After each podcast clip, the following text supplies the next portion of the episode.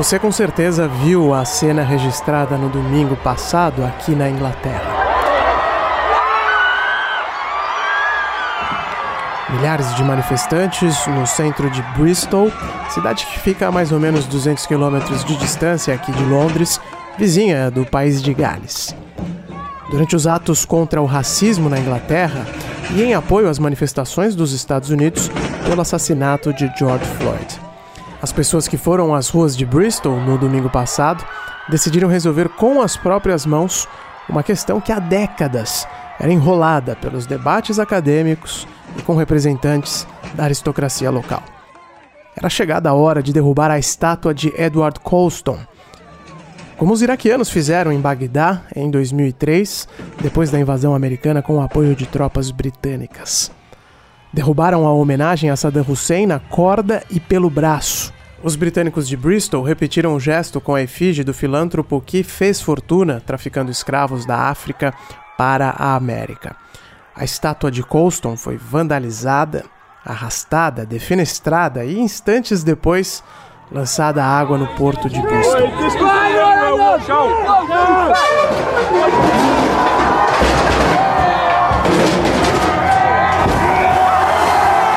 Um ato visceral, nada típico dos britânicos, sempre enclausurados na postura de não demonstrar sentimentos.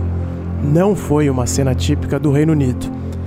E para que o país tenha chegado neste estágio, é porque algo muito fora de lugar está ocorrendo.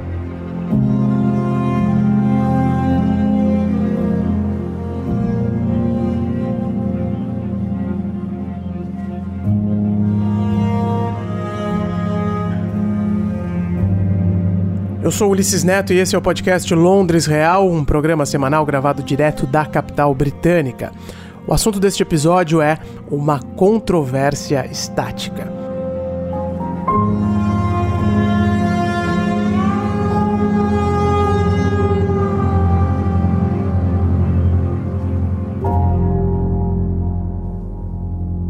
Porque quando os quilos e quilos de bronze em formato de Edward Colston foram parar no fundo do mar, havia ali um simbolismo bem forte. Uma linha foi cruzada e agora dificilmente será possível voltar atrás. A pesquisadora Marenka Thompson-Odlum definiu aquele instante como uma espécie de ironia histórica. Como se Colston, no final das contas, tivesse atingido o mesmo destino dos cerca de 1.800.000 africanos que morreram na passagem do meio durante a travessia dos navios negreiros pelo Oceano Atlântico. Uma sepultura submersa, por assim dizer.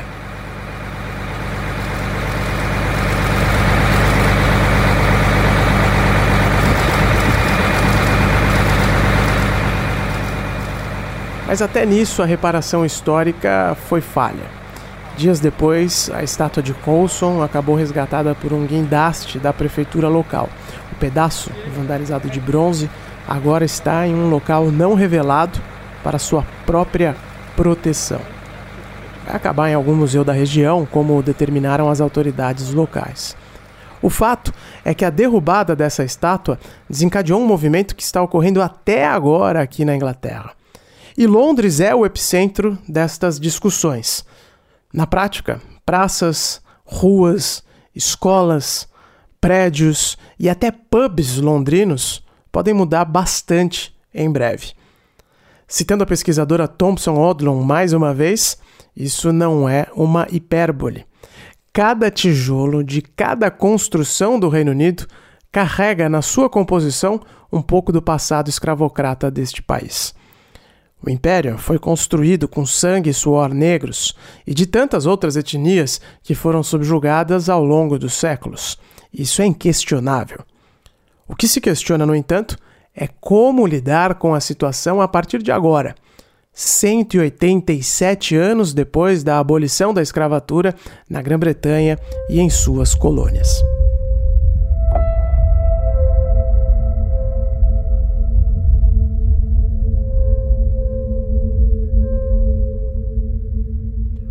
O ato em Bristol pode ter parecido intempestivo, tomado por uma multidão descontrolada.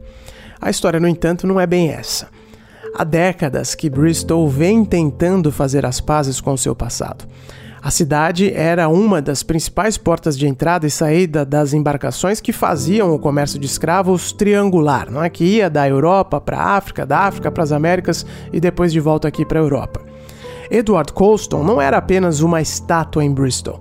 O nome dele também batiza ruas, praças, escolas, prédios e a principal casa de espetáculos da cidade. A fortuna feita com o tráfico de escravos foi parcialmente revertida para a filantropia, mas vejam, filantropia em território britânico, não em reparação às perdas históricas imensuráveis dos africanos. Colston foi um dos diretores da Royal African Company, companhia fundada pelo rei Charles II em 1672 para realizar o comércio transatlântico de escravos. Durante a gestão de Colston, cerca de 85 mil africanos foram roubados de suas origens e levados para as plantations no Caribe e também para outros destinos na América. Logo, é no mínimo razoável questionar o porquê de tal figura ser tão homenageada até hoje. Os debates sobre a remoção da estátua no centro da cidade, que aliás era tombada, né? Essa estátua era tombada, nunca indicaram que algum tipo de reparação satisfatória seria alcançado. E assim, os manifestantes decidiram encerrar o assunto de uma vez por todas.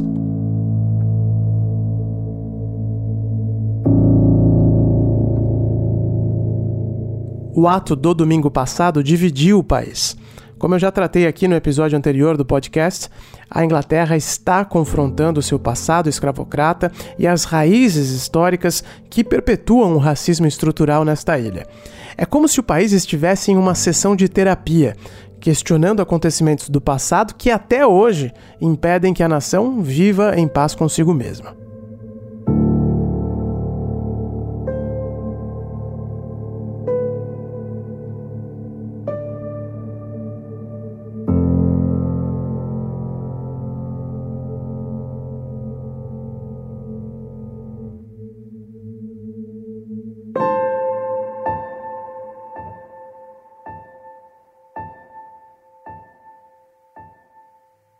Horas e horas de debates na televisão estão ocorrendo, milhares de palavras em artigos de jornal dedicadas para condenar ou apoiar a remoção forçosa de figuras ligadas à escravidão.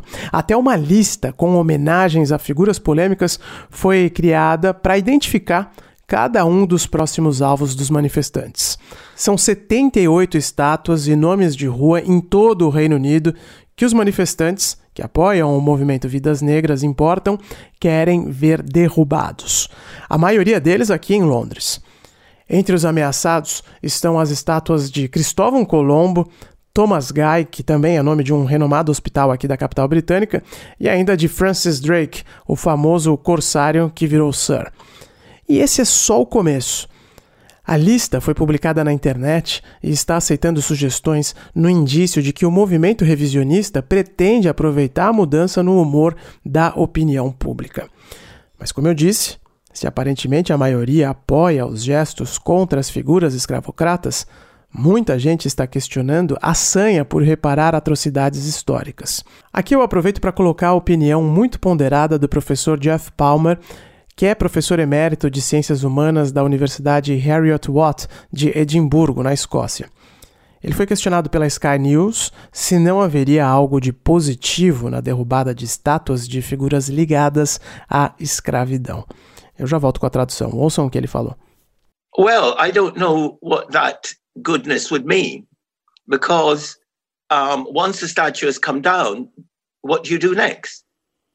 If, in fact, the social conditions remain the same.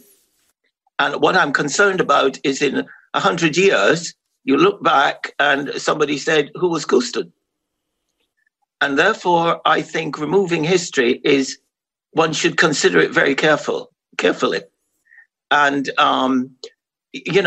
for example, if you take a street name down and you put something else up, I think it's a slow removal of history. And part of that is black history. And somehow what I would prefer is for a plaque to be put up. And the plaque should have no holds barred. If somebody was responsible for killing you know, 50 slaves or 100 slaves or 1,000 slaves, that should be on the plaque. And I think that if we had plaques which actually told the historical story in terms of the evil or the cruelties that these people did, then I think you would have a better reaction to the plaque. O professor Palmer disse o seguinte: não sei o que esse algo de positivo significa, porque o que será feito depois que todas as estátuas forem removidas? Na verdade, as condições sociais vão continuar as mesmas.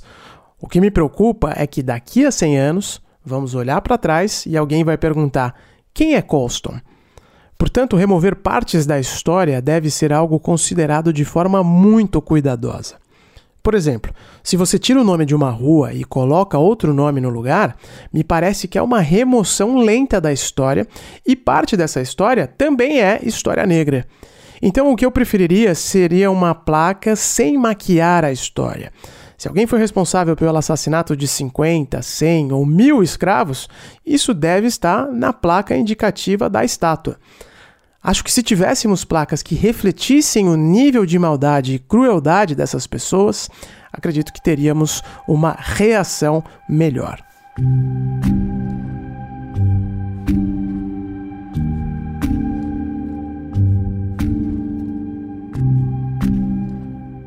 E para dar um pouco de contexto, o professor Geoff Palmer virou uma figura quase que onipresente na televisão britânica nos últimos dias. Não apenas porque ele é um especialista em ciências humanas ou uma mente negra formada no topo da pirâmide intelectual britânica, mas principalmente porque ele mesmo lidera uma campanha para ressignificar uma estátua controversa há quase 15 anos. O alvo da campanha encabeçada pelo Sir Geoff Palmer é a imponente estátua do imperialista Henry Dundas, em Edimburgo, na Escócia.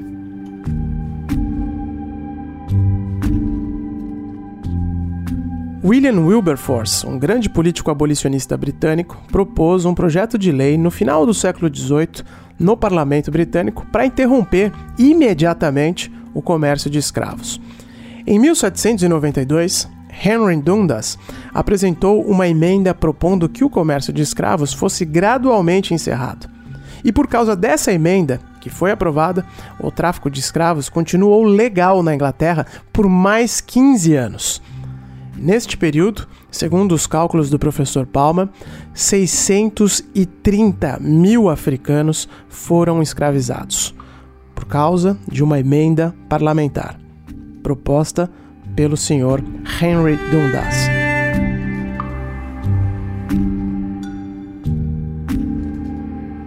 Apesar disso, a placa original da estátua, que está em uma coluna portentosa em Edimburgo, não menciona o fato de que Dundas teve este papel relevante em manter o tráfico de escravos. Isso vai mudar agora, depois de 15 anos. E não foi pelo esforço de um intelectual apenas, mas principalmente pela ação intempestiva de um grupo de manifestantes que começou tudo lá em Bristol no domingo passado. Então, o fato é que você pode aprovar ou não a ação dos manifestantes que arrancaram a estátua de um escravocrata na unha, mas foi essa ação que finalmente colocou a roda de revisão da história girando novamente na Inglaterra. O artista Kwame Kwei-Armah, diretor do teatro Young Vic, aqui em Londres, tem uma visão bem pragmática sobre o movimento que pretende derrubar estátuas e remover nomes de ruas. We have curriculums at schools where people can deep dive into good people, bad people, and complex people, and also people of their time, whether they need to be in a place where we have to walk past them every day and subconsciously salute them. Because they are larger than us. I don't know. Kwame disse o seguinte nessa entrevista para a BBC: temos os currículos acadêmicos onde as pessoas podem se aprofundar na história de pessoas boas, pessoas ruins, pessoas complexas e pessoas de seus tempos. Agora, não sei se a gente precisa ter estas pessoas em lugares por onde passamos todos os dias e subconscientemente saudamos essas figuras porque elas são maiores que nós mesmos. Desde que a estátua em Bristol foi derrubada, Uma outra já foi legalmente removida pela prefeitura aqui de Londres. A homenagem a Robert Milligan, mercador e proprietário de escravos e de uma plantation de cana-de-açúcar na Jamaica, foi retirada sob aplausos e comemorações de manifestantes. Ela estava no leste da cidade, na região do West India Quay, na antiga área de docas da capital britânica, que Milligan ajudou a construir. Outras homenagens a figuras ligadas à escravidão estão sendo revistas pela prefeitura da capital britânica. Em Manchester, foi criada uma comissão para reavaliar todas as estátuas e entender o contexto histórico de cada uma delas. O Partido Trabalhista, que comanda as prefeituras de cidades como Londres, Manchester e Liverpool, prometeu rever essas homenagens em todas as regiões que estão sob a administração do partido. Uma das principais mobilizações dentro do contexto do Vidas Negras Importam, no entanto, ocorreu na tradicional cidade de Oxford, onde fica a renomada Universidade Britânica. Mais de 1.000 manifestantes se concentraram em frente à estátua do imperialista vitoriano Cecil Rhodes. O debate sobre a remoção da homenagem ao político e empresário que atuou na anexação de diversos territórios africanos à coroa britânica é bastante antigo. Uma outra estátua dele, na Universidade do Cabo, na África do Sul, chegou até a ser cercada por tapumes depois de manifestações em 2015. Há anos, a Universidade de Oxford vem sendo pressionada para remover essa homenagem em um de seus prédios históricos. O movimento mais recente aqui na Inglaterra começou em 2016, mas na ocasião a universidade decidiu manter a homenagem em pé. Até porque grandes doadores da aristocracia britânica ameaçaram cortar cerca de 100 milhões de libras em financiamento da instituição caso ela cedesse às manifestações. Remove the evidence, you remove the deed. Remove the evidence, you remove the deed. And I would prefer that statue to remain where it is. O que o professor de Edimburgo está dizendo é que se você remove a prova do ato, você também remove o ato em si. Sir Palmer insiste que, na visão dele, as estátuas devem ser mantidas, mas com indicações claras dos atos cometidos por seus personagens. O próximo passo seria garantir que as escolas do país ensinassem a dimensão de algumas atrocidades cometidas pelo Império Britânico. Um passado que, assim como nas escolas do Brasil, muitas vezes é negligenciado nas aulas de história. Porque só assim será possível mudar o comportamento das pessoas e ainda conferir um sentimento, um sentido de pertencimento para os negros britânicos. Sem um senso de pertencimento, as pessoas não existem de forma plena dentro de uma sociedade. Thus we've got to teach history to make sure that the black people in this country have a sense of belonging so they can compete and have representation, which in fact will allow them to take part in the society and not be seen as the other because they're black.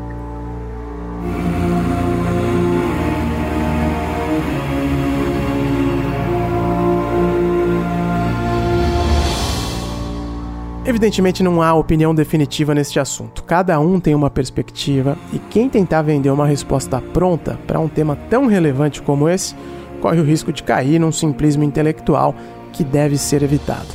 O mais importante aqui, me parece, é o fato de que, a duras penas e em meio a uma pandemia, os britânicos estão tentando se reconciliar com a própria história. Um exercício que toda nação desenvolvida deveria fazer.